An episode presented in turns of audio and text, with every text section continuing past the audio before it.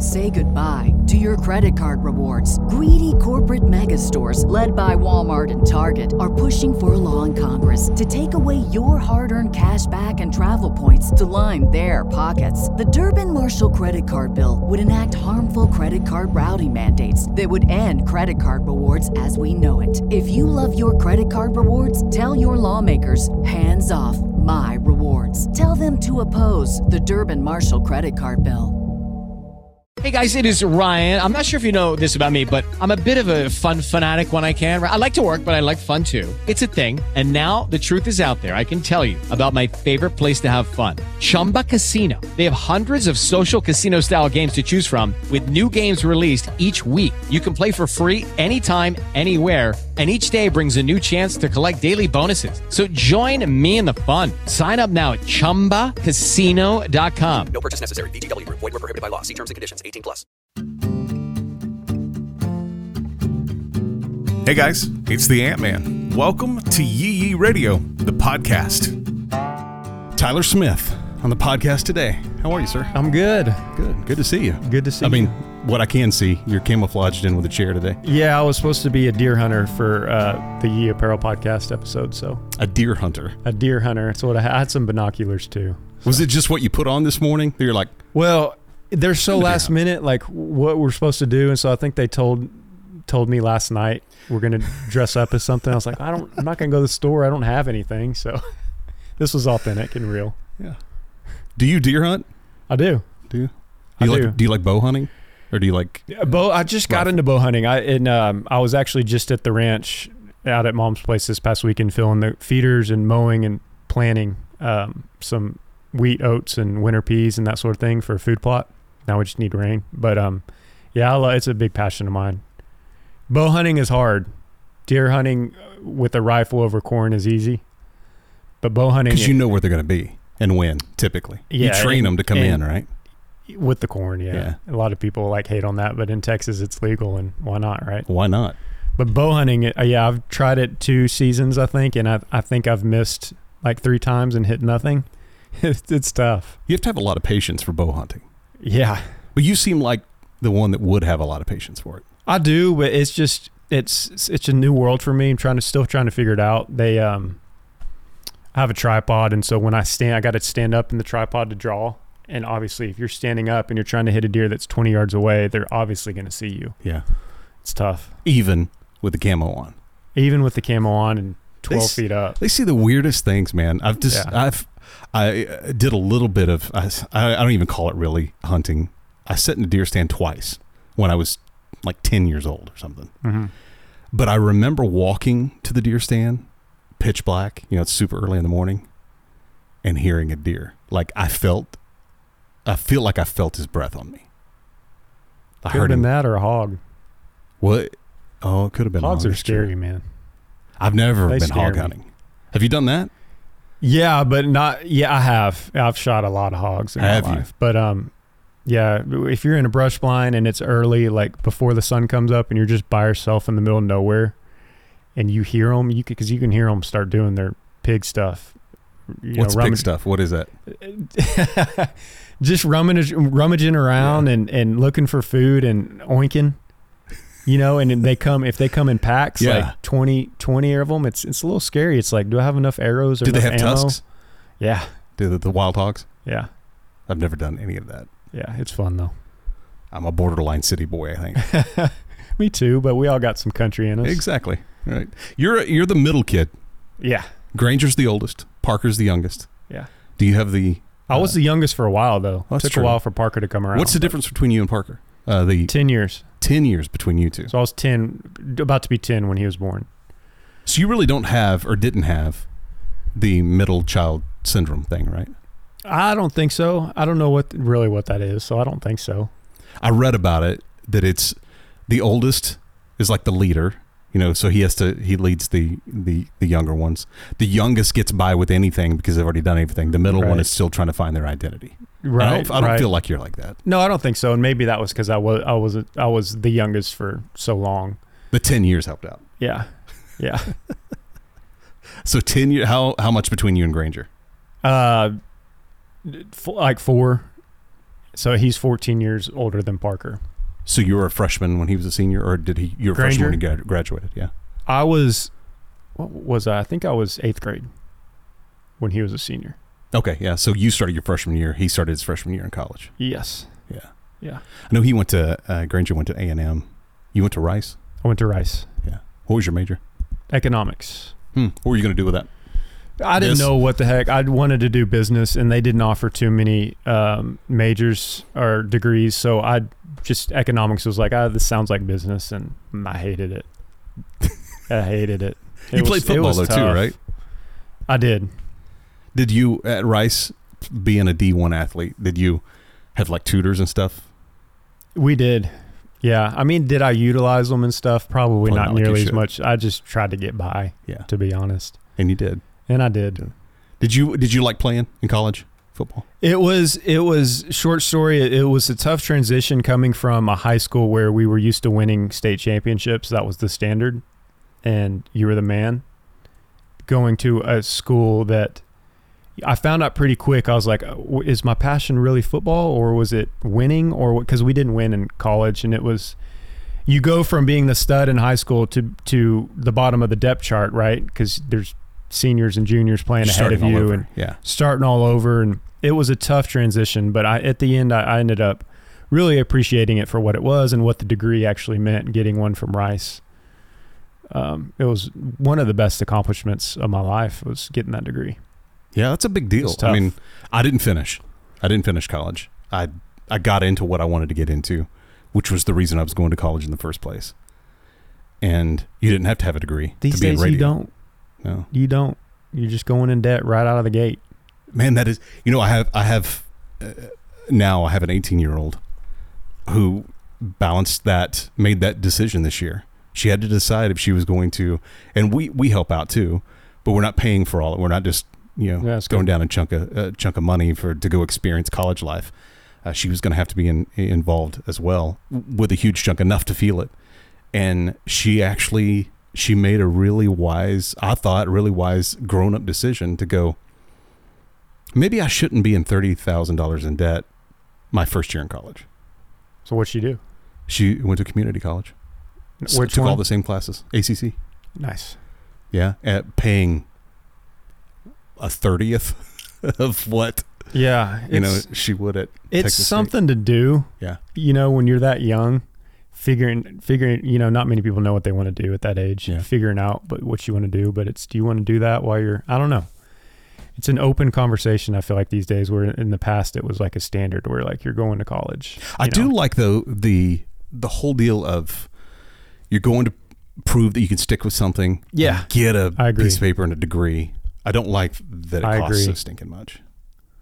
yeah there was obviously some struggles and stuff it was tough to to finish but i finished and that was the most important thing was like i said i was going to go do this and, and i did it so When you were playing football there, where'd you play? What position? I played um, like a hybrid safety, kind of in between a linebacker and a free safety, strong safety. You said you started at the bottom. Of course, you're at the bottom of the depth chart. Uh, did you get to a place in there where you did you play all four years? I didn't play all four years. I played two. Or in a, I, Okay. I stayed on scholarship all throughout. Oh, cool. Stayed on the team, but I ended up my fre- I got redshirted, and then I ended up rotating in first string my freshman year, um, which was fun with two other guys until um, I got hurt. But I did get like I did play a lot of special teams as well, and got like special team player of the game like against when we played Hawaii in Hawaii, which was fun. So you get to travel to Hawaii. Do you go early for that? Do you go like a few days early? We did. We went like a week so- early, Yeah. and the the when we were there, they happened to be doing the Hawaiian Tropic um, International Model um, Oh, just horrible. contest Just at, horrible. at our hotel. so the coaches, I'm sure, were like giving us curfews and kind of like, great, here we are with these 18, 19 year old kids with this going on when they're supposed to be focused on a game. But Did you win the game? um, Do you even remember that part? I don't remember if we did or not. I didn't. I got the special teams player of the game. I don't. That's cool though. Hawaii was good back in the day. I don't know how they are now, but they were good. They had some of those crazy good quarterbacks in that spread offense. They have a lot of. I mean, it, it is. It's uh, Samoa America, right? And that is that the proper way to say it? Like there's a lot right. of Sounds Samoans, right. right? Yeah, yeah. Family members that that play football there, and man, they're they're a different breed. Yeah, I mean, just are. like they're rough. well, and they're raised that way. That Samoan family tradition. There was a lot of to- trash talk in that game. Oh, I bet. A lot. I'm sure they're great and loyal and, and, and all that stuff, but when it came on the football field, yeah, they were. they feel very and they you know they probably are a lot of family but they if you're even if you're not you're family if you're Yeah, a samoan american right yeah, sticking together i Yeah. got your back you got Yeah. mine it's easier to trash talk when you know somebody's got your back too. yeah, yeah. Ninety other guys on the sideline ready to go. so when you started in college at rice where was granger in his career what was he doing So I started at Rice in my fall of 20, 2002, a long time ago, almost 20 years ago. Um, so Granger was, I think he, uh, I know he just moved to Nashville. He left Texas A&M after his sophomore year because he signed a publishing deal with EMI Publishing. okay And so he went up there and wrote songs, and I think he lived there for about six years. I remember we played Duke, um, which is in where's Duke, North Carolina? north carolina yeah Yeah, so he came with a buddy, drove from Nashville to see that show. So that was fun to to know that they're in the stands at some place where I'm a freshman in college and by myself out there. what's funny is you said he came nowhere. he drove to see that show which i think we're so used to so he drove to see the game Uh, yeah, sorry. drove to see the game, the football game, So he's living in Nashville. You're in college. So and I'm in Houston. yeah, and you're in Houston. You, you go to Duke to play the game. He comes to see you. But you guys, I mean, he's in Nashville now. Yeah, Right, he's, he's a- doing his own thing. He's trying to be a country singer and star, and I'm trying to be in the NFL. I guess you know. Yeah. You finished. You finished college at Rice. You have a degree. What are you doing as soon as you get out? Uh, so all my buddies, Rice is a, a very prestigious school, and the people that go there do you know doctors and lawyers and investment banking and real estate and all that stuff. So all my good buddies at the time were kind of jumping into those fields, and um, a lot of close friends were doing investment banking in New York, and I didn't really want to go to New York, but um, I had some friends back in high school too and college that took the real estate route and so I I was like, yeah, I could see myself doing real estate. I think my girlfriend at the time, her dad was a big, you know, real estate guy in Dallas. And so um he actually hooked me up. It was in like 07, so that was like the the recession, right? Just Okay. starting. So I remember like nobody was getting jobs at that time. It was really tough, even coming from Rice and all the connections that I had. But I ended up getting a job um, doing underwriting loans for commercial real estate at Compass Bank. So it's not when people hear Compass Bank, they hear they think like the teller, like the drive-through stuff. Well, it was like the corporate big building In a tower, not in, in the- a tower, underwriting loans for like Target and shopping centers and big deals. So like if so, there's a new target going in right here by EE Farm. So they want to build. They come to a guy like you, I was the one underwriting and crunching all the numbers. front the money. Yeah, and and then giving it to the you know the the managers above me, the relationship managers and all that stuff, giving them all the numbers. And man, I hated it. You did all the hustle work. oh, I it. bet. Yeah, It was I was it's a grunt work for them, right? Yeah, on the money side. I was in a cubicle, you know, and uh, kind of like college. I was like, I didn't really study. I didn't really care. I didn't want to do it, and so I was passionate about music and kind of. I through college, I was kind of helping Granger do stuff, booking shows in between classes and practice, and What would you do to book show like at that time? Your very first show. yeah, I still, I actually still have the journal that I wrote. Like, I mean, we could talk forever about it, but I would just basically cold call everybody in Texas because there was a scene and still is a scene in Texas where you can play. And um, you say you would cold call people though. I mean, you would you cold call a club? Just yeah. a random I would bar? literally just find a club on the internet and dial the number for the club, and then some bartender would answer. And I'd say I'm looking to book, you know, Granger Smith, and um, nobody knew who he was at the time. So, um, most of the time, 99% of the time, it was a no. We don't know you, but sometimes we'd get a show, and you know, we'd be lucky to get a case of beer and maybe like 200 bucks Would you to play negotiate like a that? three hour set. Yeah, I would do all the negotiation and basically my goal with all that was um, just to get them in there Yeah. and knowing having confidence that I would go to all the shows well, I guess not when I was in college, but I would try to during the summers. But I would go and say and introduce myself and say, "Hey, I'm Tyler. I'm the one that I booked the show. I'm doing selling the merch and managing him and booking him and doing all this stuff." And I would, I had confidence in myself that I could create a rapport and, and relationship with that guy, the buyer, whoever was responsible for bringing bands in. That even though nobody might come to the show, if I called him again, he would answer and be like, "Oh, I like Tyler. We'll give you another. We'll give you another show." Yeah. And it kind of started that way. And so you would do this in between classes. Like say you Yeah. had you had a twelve o'clock, you're off two hours, supposed to be I would studying go to like the library. and book a show. Yeah, Or try to. yeah. Cold call these people. So he's in Nashville. Why were you booking stuff back here in Texas? Well, that it's been so long that some, sometimes the years get. Um, yeah. Everything overlaps, right? I think so. I think he came back right when I was finishing, so I was starting to book like in 06, 07, Yeah. which is I think about the time that he came back to Texas and decided to start a band because Cool. he could answer better. But the way I understood it, Jason Aldean and him were buddies back then, and Jason was just getting started. And Granger played steel guitar and in bands and just kind of around town. He also sang and did all that, but He plays steel guitar. played steel. And Jason needed a steel guitar player or wanted one, and liked Granger and said, "Hey, I'm about to release like my first single. I just got signed by a label. Will you come be my steel guitar player?" And so Granger at that point realized, do I want to be a member of a band? Yeah. and go tour with this guy, or do I want to be the singer? And so he said, I want to be the singer. Packed up his stuff, moved back to Texas, and started a band. Wow. I don't think he and I have ever talked about that before. Yeah. How about that? Yeah. And so he comes and back Jason Aldean didn't do anything. He just. No. kind of still flopped. struggling. Still, yeah. I think he's still doing it. Yeah. I think he just did some he did a song recently with a some no name new God, that's girl. such a good song. Yeah, he and Carrie. Such a good song. Really, and I think what they're doing on tour too. I haven't seen it in person, but I think she is a hologram. yeah, I saw that. Is that right? That's Yeah. pretty sick. yeah, it's amazing. Yeah, Jason Aldean, Carrie Underwood song, uh, which we're playing on Yee Radio. Awesome. Uh, the uh, okay, so you're booking shows between classes. Mhm. Are you, is there a point in time you're going?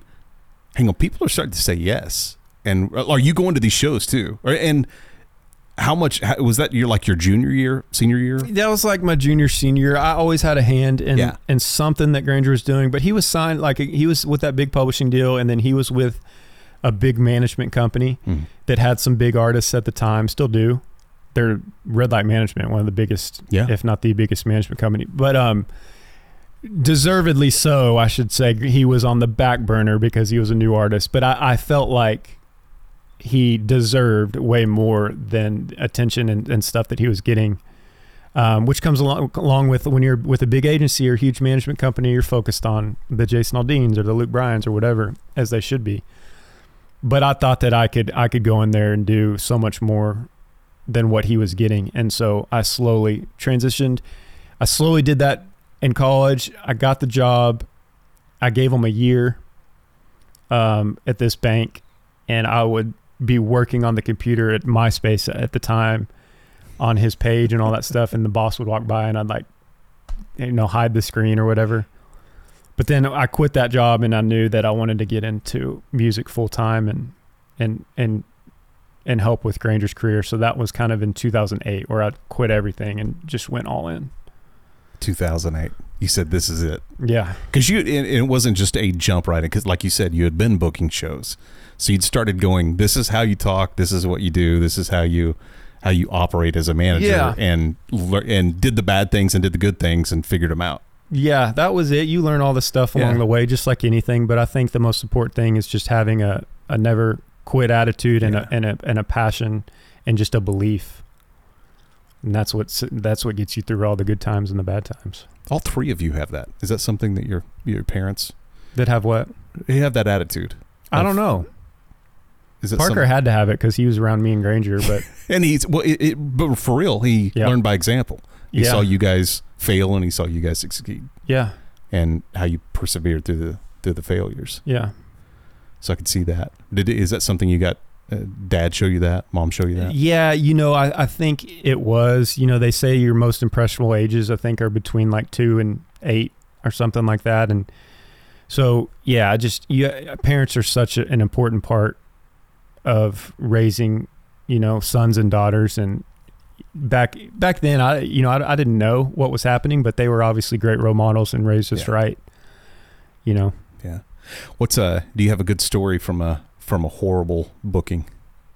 Um, one Early popped on. in my my mind. Um, I'm sure that there's a million, but we played or we didn't we didn't play it. I tried booking this place. Oh, I got another one too, but I tried booking this place for years and they never answered. Never got a deal done. And for some reason I don't remember the details, but I never got it done, but he, the guy called me the day of when he thought we were supposed to be there playing. I was like, "What are you talking about? Like we never confirmed." And so he he thought we were coming. We didn't. We were somewhere else. For a second though, did you feel like, oh crap, I booked something and I forgot to write it down or I forgot to put it on the calendar or I, for- I I was? I was so diligent with my Yeah. note. I I knew. Yeah. I, I knew that we didn't because I had everything. That's all I did. You know, I was just psycho about it. But another quick one is a buddy of mine lives in Oklahoma. He texted me the other day and said, "Hey, I won't name any names, but he said I'm sitting with my buddy out here. He owns a bar. He'd love to have you sometime." And I was like, "Dude, I literally tried to book Granger for 10 years at this place. This guy, ne- maybe he answered or emailed once, but I mean, I to my 100 emails and calls, it was zero to one. Nothing. And I was like, now he, after we've playing arenas and stadiums, now he wants to come back and say, come back and play my club. I'm like, come on, dude. I tried so, so, so many stories like that where, you know, and that's what's so cool about having people that gave us a shot in the beginning when nobody should have. I'll always remember that, you know? Yeah. I wonder if there's any, is there any pride in them to call? Like, is it, do they think before, man, he's not going to remember us. He, they play so many shows. He's not going to remember me. So I'm just going to go ahead and call and ask or text him. I got a good memory. exactly. But do you Uh, think that they think that? Well, I told so. I, what I tell people now is I don't I don't book shows now. Like we have Yeah. William Morris Agency and we have an agent, and so I always tell people I'm like, sure we'll play anywhere. You just got to go through our agent, and so they go through the agent. And if they bring an offer that we're not even going to look at, they won't even make it to the system, and I won't ever see it. Yeah. So it's like it's you got to go through them, and then if it filters through and all the terms and agreement and all that stuff is right, then the agent will come to me and call me and say, "Do you want to do the show?" So and I say yes or no. So it's got to go through a series of steps to get back to me at this point, which is great because I don't have to deal with the whistleblowers. You know. We had a. uh, uh, Logan on Logan Mize. I know you know Logan. Uh-huh. He's played a few shows with Granger before, and uh, he uh, speaks very highly of you and Granger both. Yeah, he's Uh, awesome. he uh, he was talking about one show where he did that uh, that he would just get the door, and when they finished up at the end of the night, it was like five dollars a person. It only held six hundred people. They were like, he goes, it was fully packed. They handed us six hundred dollars at the end of the night. Mm. Have you ever had to deal with with a club or a, a place like that? Yeah, man, all the time. Uh, gosh, I'll start with, you know, I did that too when I was booking when we st- first started popping, and I saw, okay, we're gonna, we're gonna like nobody else believed in us, but I was like, I see what's happening with the whole Earl stuff Yeah. when that came along. Yeah. We booked a sh- uh, show in Lincoln, Nebraska, and um, again, this guy never answered my call for five years. Finally, somehow I got a show, and like that, like Logan, I a lot of my strategy was I was like, look, I know you don't know who we are. I don't want a guarantee. And for the listeners listening, artists get a guarantee versus a percentage of the door, right? So instead of saying, give me $2,000 versus 80% of the door, I said, just give me the door. If so, what that meant was if nobody comes, like we're not making money, Doesn't cost you it's a wash Yeah. you're going to be open anyway. But if we actually bring people, we're actually going to make some money. $10, $10, $5 ticket, whatever it was. And for them, for the actual bar owner, they're making a ton of money on beer. Yeah.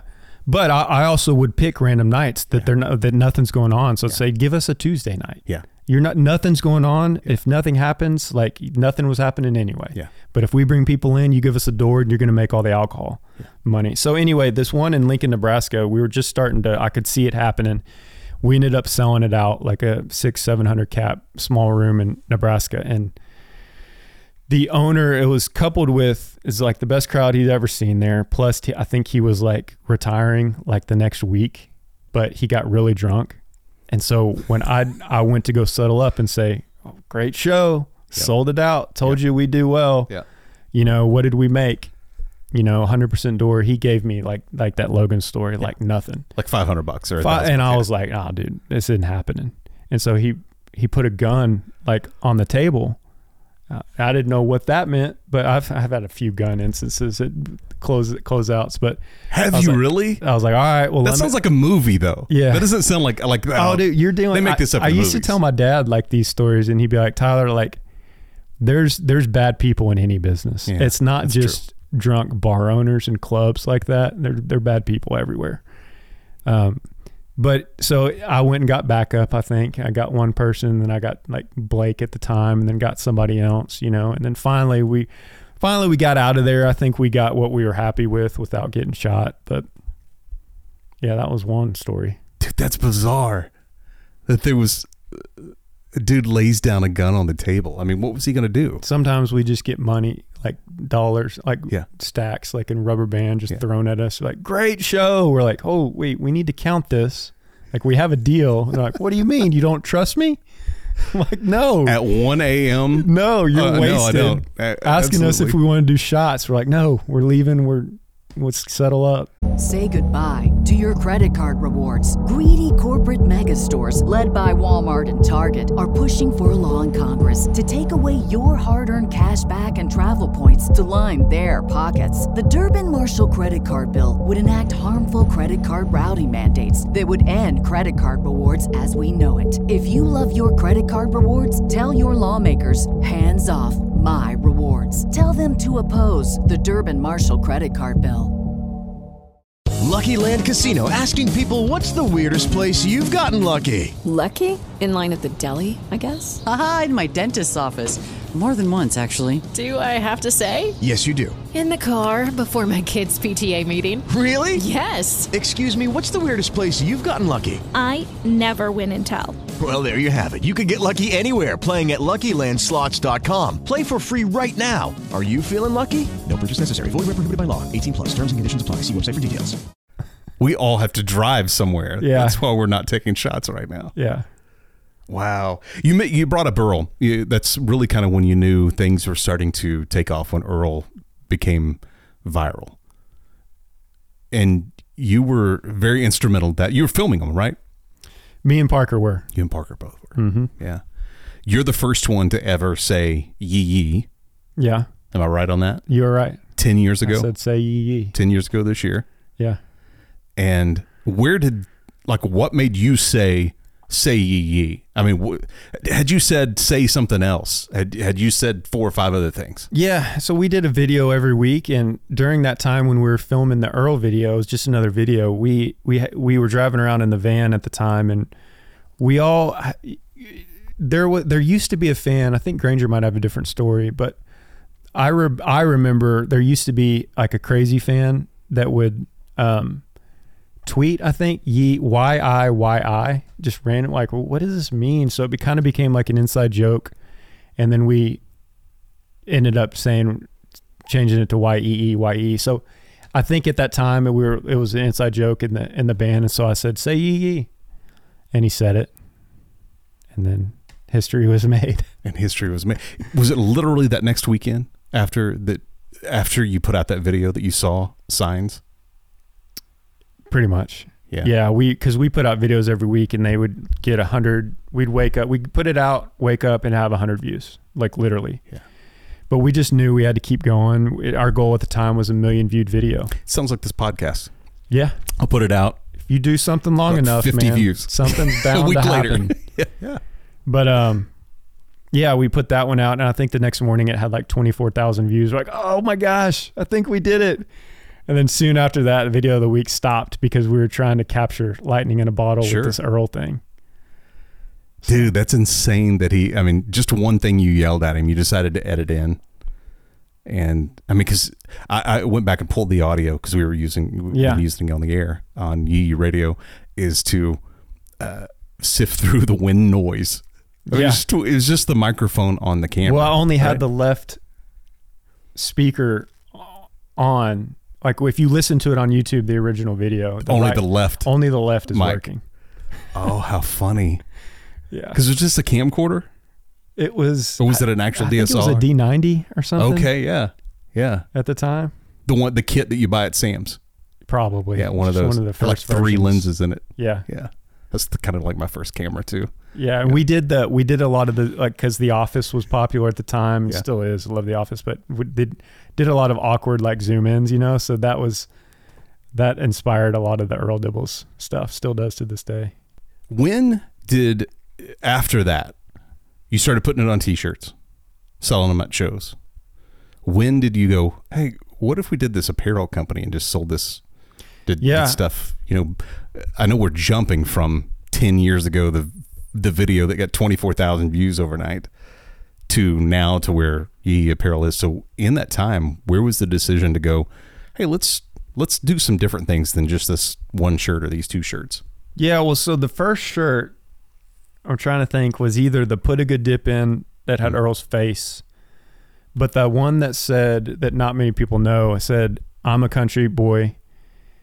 And black T-shirt said I'm a country boy, and on the back it said I wake up, I whittle sticks, I climb the windmill, like all the stuff that he does in that Yeah. video. Yep. And then I had a pink one that said I'm a country girl. Same stuff on the back. Those started selling really well. And I don't remember when. The first video was 2011. Music video was 2012. So it came out between 2011 13, somewhere in there. But it started selling really well enough where a company emailed me a cease and desist letter.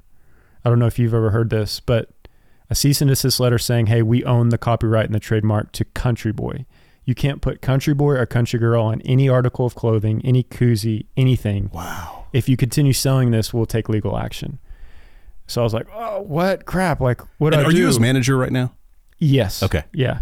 And so I ended up talking to my dad about it and showed my dad because I think I might have been living with them at the time or visiting or something. And he said, he said, you need to trademark Yee because they're doing this to us. You need to protect the Yee thing that's going on right now. So soon after that, we went through the legal process and trademarked Yee.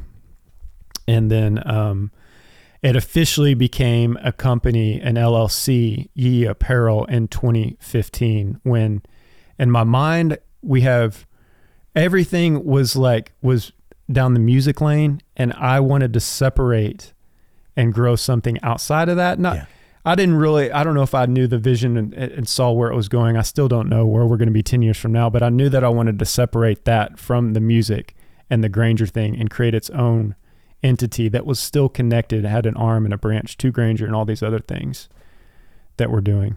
Well, and think about what Yee Apparel meant to all of you guys in the year, year and a half that Granger was off the road because of COVID. Yeah, it saved us.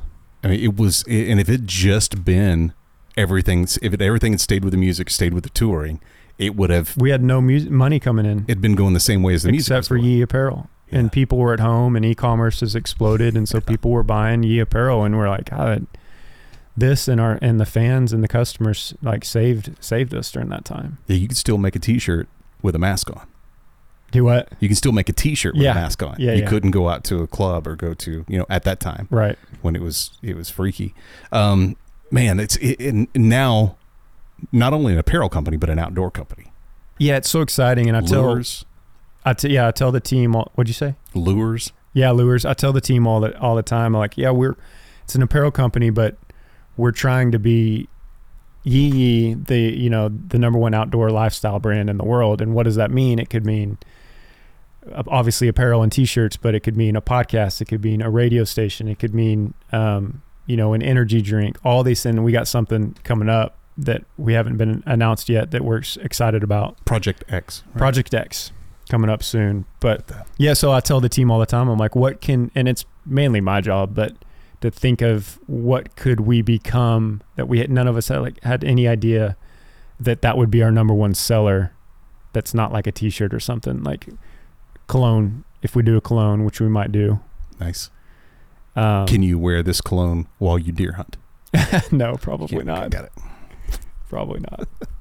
Did you think that? Uh, and you told me this when we were we were talking about starting Yee Yee Radio. That you guys had talked about doing radio before. Yeah. Why did you not do it before, and why are we doing it? now? Because it takes some. It takes a who, Uh, yeah, a okay. person, Yeah. and that person was you. Like, Yeah. I can come up here and, and come up with all kinds of awesome ideas, and Granger and Parker can too. But if you, we have so many things going on that if you don't have that person that can help bring it to life, Mhm. then it's still just an idea. And so that's what happened when you came on. It's like it was just it was meant to be. Well, it was, and it was an interesting conversation because I think I anticipate most conversations.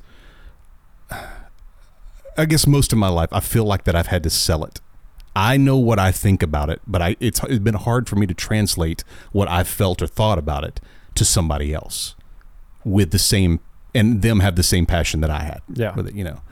And I've never been a great salesperson per se. I can I can do a pitch. I've you know I've endorsed a lot of things in my radio career, um, things that only things that I believed in. I never really did anything. I can't think of anything that I ever talked about as an endorser, as saying this is what I put my my brand or my stamp on that I didn't personally use or or think was great.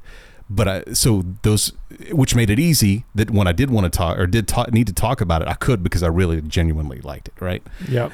but I, I'm not the person who goes into a, a business and goes, here's the reason you need to buy ads on our radio station. I, I leave that to salespeople. And Yeah. at Yee Radio, we even have we have a great uh, great group of people who take care of those relationships between you know the radio station and uh, the uh, the sponsors, the the partners that we have, like Takovas and and Canadips and things like that, and some other ones we have coming up. They're great at that because I'm horrible at that. So when I uh, it started with a text between me and Granger, and then it led to a conversation with me, you, and Granger. And in that, I didn't. I was like, man, I feel like I'm. I should be selling this more to him, but you guys are getting it. Like you, Yeah. you have the same passion, if and, and parts of it, if not more, than I do about it. What did I do wrong? Because this is not. See, it's not the norm for me. It didn't feel like the norm that I had to, you know, oversell it to get somebody to understand it and believe in it. It's tough to find the right person. Yeah. And that's why I think when I stopped for a minute, I was like, okay, this feels really good. And this is why. Because I feel like they get it the same way I do. I'm catching on the stuff that they're talking about. And it's happening probably the most organic of anything that I've ever done. Yeah, it's rare to find partners and people that see the same vision Yeah. as you do. I feel like a, bu- a bunch of our life and our career has been like, "Hey, do you want to do this?" They say no, we do it anyway. And then a couple years go by, we're still doing it, and they're like, "Oh yeah, you were right about that one thing." It's like, "Yeah, I, do, I told you, I know. I told you," you know. And you know, I grew up, and I think this is what lends itself to to you guys being so close as brothers, because you're not doing it alone. You have your older and your younger brother. Parker's not doing it alone. He has his two older brothers. Granger's not doing it alone because he has his two younger brothers. You know, I I was kid number five of four girls that were all gone. So it's just you're solo. it alone. So it's just figuring out, and it's been cool to you know, in in this sense, and on the radio side, to, to be adopted with you guys, to be partnering up and working with you, and it, it means a lot to me to have guys that that I feel that have my back on the radio stuff and know that I do too, and just adds to your number. Yeah, yeah, and it's fun to continue to grow and add to the team. And you find out in any business where like kind of your bottleneck is, Yeah, you know, and then you figure out who you need to bring on to offload some of that that stuff and continue to grow. And it's all that stuff is scary but necessary to each hire and each new hire and stuff is a little scary. You know, a lot of people it's the you got to have the abundant mindset. You know, not Yeah. the scarcity of like how am I going to pay Yeah. for this and because obviously hiring the right people and bringing on the right the right team members just can exponentially lighten the load for you and just you know the growth of the company can go through the roof. Well, the the the phrase he is ten years old this year. First time that Earl said it uh, on camera. How long have you been officially Granger's manager?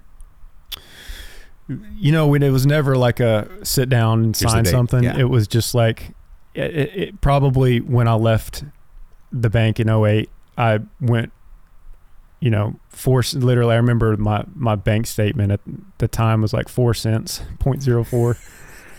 um Been there for sure. Yeah. So um, yeah, I just went on the road with him, and um, that time he was back in Texas getting going, and so I sold merch, um, tour managed, managed book shows, did everything but play on stage for the most part. Actually, I did play on stage one time. Did you really? What'd you play? Our keyboards.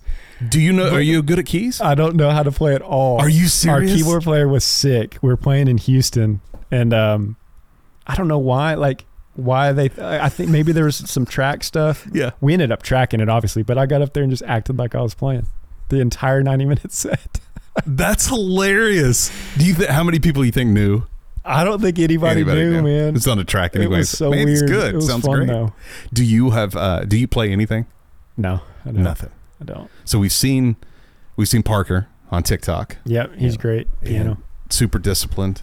Been been you know he's uh, been doing it for yeah a long time now, every day. We know Granger does obviously, but no, you sing. I play. I played. You know, guitar. I could. I can play the standard chords, but I it never. It- DGC. Yeah, it never interest. I never had interest to continue beyond. I maybe that's why I just fell into the business and Yeah. business role and management role. We talk about you know when we were just talking about the radio stuff, just having the person. You were the person to do the the business stuff with no. You're not distracted by man. I got to go practice for thirty minutes or or do this right. Yeah, yeah, um, Rehearse for a show. Yeah. I never did that. Yeah, those guys just play guitar all day, which Yeah. is awesome. They're incredible, but That's true, man. they're rock Um, stars. You ever thought about managing other artists? I have, and I still to this day think about it. You know, whether it's an artist or like uh, influencer or a Mhm. comedian or something, all these spaces that we have these days. But man, I just love my freedom. You know, I think you know what's the quote where you know your your time is money. You know, um, I could have all the money in the world, but if I'm slaving away at a job and working all that, I just love my freedom, Yeah. and so it scares me to if I if I took on the role of plus man just starting from scratch like man I've done that I'm still like trying over here with Granger's Yeah. career just put so much blood sweat tears and years into this thing um that it just scares me to start cuz it's tough to break an artist you Sure. know people know all the artists they know but they don't know all the millions and millions that that haven't that are trying that haven't broke through Do you feel like um, the way music is more on demand now than it used to be is changing that? How quickly Yes. somebody gets into that? that I, I do, but I still think you need either a hit song or you need some sort of viral video or something to Mhm. get that attention. Yeah. But it, yeah, it's it's way easier now. You're smart sure. to do that. Find find something that that caught that could be part of the show too. You know, with like like Earl. Yeah. You know, I know there's been other ones. There's been Donnie Cowboy. Well, the, the, Do you, con- do you consider yourself their manager as well? Donnie and Dwayne, not, not Yeah. really. And they Earl. haven't asked for anything. Well, but if they make some money, I mean, you could you could jump in on it. I right? could, I could help them out. I'll represent you. I could, I would manage them. Yeah. So if it wasn't another artist, you say maybe a comedian. Yeah. I could see that Yeah. because that's something you could also find to package up. Yeah, but it's it's very similar to what we do here. You know, it, with the music booking, you need a booking agent. You need you know stages. You need places to perform. Same thing. Do you have do you have a lot of people vying? Do you have a lot of ask, I should say, like of your services? I, I had one recently. Yeah, I won't name any names, but um, I did, and I, I still do ran, randomly. Um, and I feel like a lot of times I could I could say, hey, I can manage you, and they'd say yes as well. You know, Yeah. But- what about music? You get a lot of music yeah, songs pitched to you. yes, Yeah. More so when we're about to release an album, or, or the publishers know we're going in to cut an album. Yeah. I'll what about just in time. randos? Oh yeah, yo, I got to show you one. I got the other day, like last week. Might be a hit. No, Does it need to go on Yee Yee radio? it is funny. No, I'll show you before we leave. Okay. Okay. Because I've got an idea with that then. I feel bad for them because they're serious and they send like a package and like ty- type out the notes and like a little a side note like how much this song means to them and they Granger would do great to cut it. Yeah. Is that what most of it is? Is songs they've written they want him to sing? So yeah, so it's, yeah. I mean, it, they come from all different angles. Whether it's that way, the traditional way though is either um, Granger will call up his songwriting buddies that Yeah. he feels comfortable with and he'll write with them. That's the number one way, besides Granger writing them himself. But then I also get songs pitched to me from the, all the publishers and my friends out in Nashville. Anything that that you were like, eh, you you probably you've gotten hits. We've got cuts from the last every done. album that that were outside that were pitched to us. Um, if the boot fits was pitched to me. oh, really? Um, I heard No that kidding. song um, five or six years ago, wherever I was, and I was like, dude, I love this song. And Good sent pick. It, sent it to Granger, and Yeah. he changed up the words a little bit, and then we became great friends with the writers that he still writes with to this day. The Jordan Schmidt, Andy Albert, Mitchell Tenpenny, Yep. all those guys. Mitchell's a big part of Yee Yee Radio. We play a lot. He's the man. Stuff, I yeah. love Mitchell, and he's the best. He'll he'll dude. sit here and say that, you know, because of it, the, if the boot fits, and maybe there's some truth to that, but I, he's just incredible talent, and he was going to make it no matter what Yeah. happened. Yeah, he writes a lot. So, yeah. and a lot of good stuff. What? So is the one you're going to show me after we hit stop on this the worst one? One of the worst, yeah, if not the worst. Wow, I feel like we almost need to share it. I don't want to call him out. I don't want to call him out. said. If he listens to this, he'll know. Let's wrap this up by talking about the Bachelorette. Okay. How did that happen? Um, I, I guess it first happened. Granger played. They asked the Bachelorette asked him on Garrett and Becca's season to play "Happens Like That" at one of the dates, and that was in somewhere in Utah. It was really cool place. So we went out there, and Granger uh, performed "Happens Like That," which was a single at the time. The couple came in, and there was fans there played a show. And so anyway, I guess I got to meet one or two or three of the producers. And so our- they're booking with you. The producers are talking to you to get Granger at it, right? yes, and through through me and our publicist, and then the label. Um, so my publicist always kind of joked from that moment on, I could totally get you on The Bachelor, and I had no interest to do it. You know, that kind of stuff kind of scares me, like doing that, like out of your comfort zone, Yeah. all that kind of stuff. It's Yeah. like that's just not for me. But she just kept on and on, and so one day. I remember we were in LA at like an award show and we were at this at a pool just hanging out. And she said, I could get you on it. I was like, all right, fine, just do it. Um, so she sent an email and um, connected me with the producer. We met that one time, and and I think that was for Hannah's season. Um, Was what she pitched you for? Was Hannah season? well, the producer came back and said we're we're booked, f- we're done for Hannah season. Okay. maybe next time. And so I didn't hear for six months. And so then I randomly out of the blue got an email like six months later from the producer and she said, Hey Tyler, you still single? And I said, Yep. And uh, she said, Do you want to be on the next season? I was like, uh, thought about it for a while, but I ended up saying sure. So you didn't have to make the video. You have to all this. Isn't that one of the I things? I did that- make the video the first time, Yeah. but then the second time that came around, she last just said, "Yeah, I was kind of in," and then COVID was happening, and Yeah. um, Oh, that's true. so I had an in on that. I didn't think about that. So you was it had it already kind of started, or was it right at the front of COVID? Um, I so I went to go film it in June and July, and, And so March is really when it yeah, shut down. So it was in the middle. I think they were the Bachelorette that show was on. I think that was the first show back to filming, like going through the protocol, the Yeah. protocols they needed to do. We were doing temperature checks and Everything and all that stuff. We're like in a bubble because once we got checked, we're in. We still randomly got checked, but Probes we didn't have to wear the mask, I guess, because we were all like not didn't have it. So You were like in your own little camp, though. Yeah. Like you didn't leave that camp. No, either, did you? usually on all those seasons, I, I think they leave and go on these crazy like helicopter and vacations and all that stuff. But we didn't. We just stayed all at the La Quinta in Palm Springs, California. Did- what was your experience like? Um, it was, it was great. It was a crazy experience, once in a lifetime kind of thing. You know, I was quarantined in my room for ten days, couldn't leave. Is this Um, before filming? Before filming, So just to 10 make sure. days, we got there, we quarantined, got tested every day, kind of thing. Right. Like Finally- it, like it was going to fly in the window. Or? I don't know, man. I finally got it.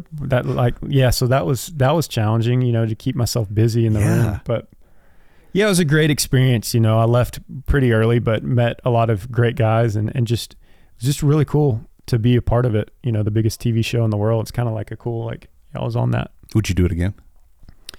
I don't. I would have to. It would have to be. I don't know. Would you ever be the bachelor?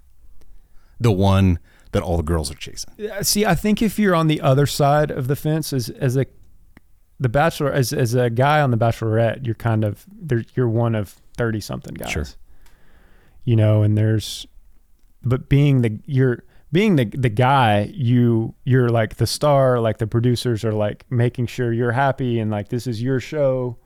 That would be a completely different experience. Uh, Would I do it? I mean, still probably not. It's tough to TV's tough. You know, you you can't you can't really be yourself, you know, because that wouldn't make good TV. I'm I'm generally a quiet, keep to myself, just work, grind, family kind of guy. Yeah. And so when you're expected to go on TV, the stuff that you see is kind of some outlandish, crazy drama, whatever kind of stuff. Are they I suggesting you say stuff or do stuff?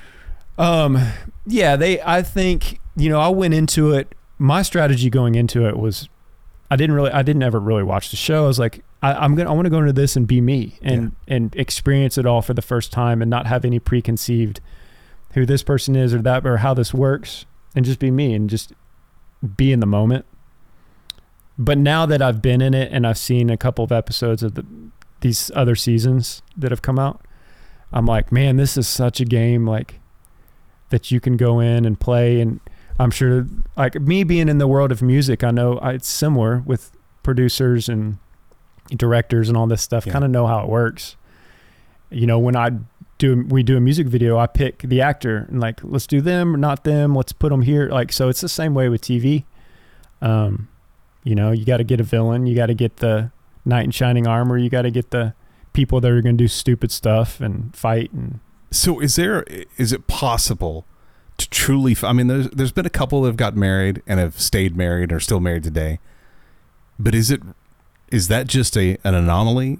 Is I- it, you think it's hard to find love on a show like that? both of my buddies that left that show that one of them just yesterday they broke up i saw Really? yeah but um Who was that? blake moynes and katie thurston she was the most recent bachelorette they got another one going right now but Yeah. they're cranking them out right now but they just broke up dale and clare clare was my season they broke up but zach um, and tasha so clare left and tasha came in halfway because clare fell for dale and zach and tasha seemed like they're still going strong They're still fine. some of them work most of them don't but some do Do you think it's just because they f- figured each other out after the cameras were over with? And they were like, "Hey, yeah, this is you are really cool," and yeah it didn't happen on the show. Though. because we're when you're on the show it's like everything's romanticized Yeah. and and you're like you're competing against other guys so you think you should like this girl because everybody else is and cameras are on and you're in these certain scenes and situations and that's not really real life so yeah once once the cameras are off and you're back in the real world that's when it's like oh is this really going to happen That's what I've always wondered because you know, I mean, they go to these most outlandish places. They go to you know these. First, you're flying private or a helicopter, which isn't real life for normal Americans. You're yeah waiting in line at TSA. Uh, you forgot something back at home. Yeah. You're mad at the other one while you're traveling together because something that they they do annoys you. That would be something I would I would watch. I'd be Yeah. like, oh yeah, that's real. yeah that's a good point You know? they should do that They should. You know, one forgets their passport. you know, Yeah. Somebody takes it away. I don't know. Maybe it wouldn't be good tv everybody wants a Exactly. fantasy world you know Wants- yeah, and they want to see it where it looks like it's real life. yeah I don't know. So you Great experience though. It great was fun. experience. Yeah. Oh yeah. uh, Of course. I mean, if you take what is what is perceived to be people just finding love with cameras turned on, and just because you have thirty guys walking in, like, yeah, I'm going to pick one of these, or, or vice versa. You know, these thirty girls. Uh, but to actually be able to go do it and go, hey, I met some cool people. I've made some good connections, either for business or friendship. Yeah. That part it probably has to be. Plus, COVID was going on. It was like, well, nothing's else do. happening here. Exactly. Let me just go on a vacation to Palm Springs. and- You're not approving shows. You're Yeah. not, you're not working on. I mean, I, Parker's. I actually, uh, the, for the Country Things album, Yeah. I literally approved the artwork for the album. Literally, like minutes before they took my phone away. Are you I serious? was like, "Yeah, it looks good. No changes. Good to go. See ya." And They took my phone. Here's my phone. Yeah. Wow. Dude, this has been fun today. I, I'm sure there'll be a part two Thanks at some for point. me. Yeah, we'll have to uh, some more stuff go down. We'll we'll dig in a little deeper on on a few of these, and also comment. I mean, let us know what else you wanna you wanna hear or see on on Or this who- podcast, who- or who we should get on this next. Absolutely. Maybe you, uh, Granger and I have talked about this. Maybe you should co-host with me, and we sit down with. Yeah, that'd be maybe- fun. I know you're close to Mitchell.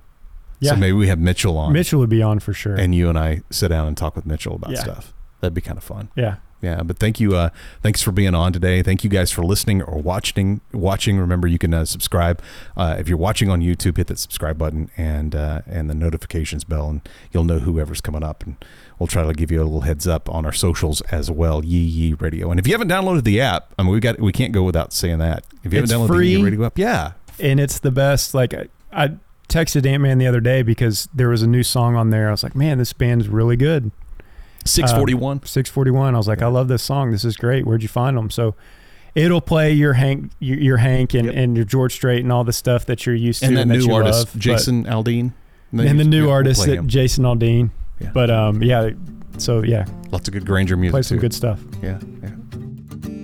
Thanks so much for checking out Yee Radio, the podcast. Make sure to subscribe so you never miss an episode. Follow us on Instagram at Yee Radio and watch any of the episodes on the Yee Radio YouTube now. My name is the Ant Man. We'll see you next time on Yee Radio, the podcast.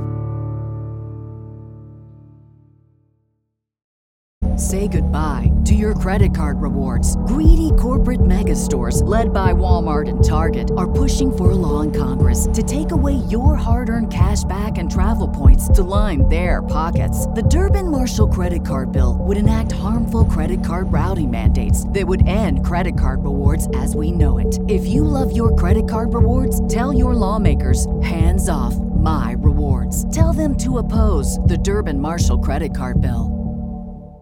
With Lucky Land slots, you can get lucky just about anywhere. Dearly beloved, we are gathered here today to. Has anyone seen the bride and groom? Sorry, sorry, we're here. We were getting lucky in the limo and we lost track of time. No, Lucky Land Casino, with cash prizes that add up quicker than a guest registry. In that case, I pronounce you lucky. Play for free at LuckyLandSlots.com. Daily bonuses are waiting. No purchase necessary. Void where prohibited by law. 18 plus. Terms and conditions apply. See website for details.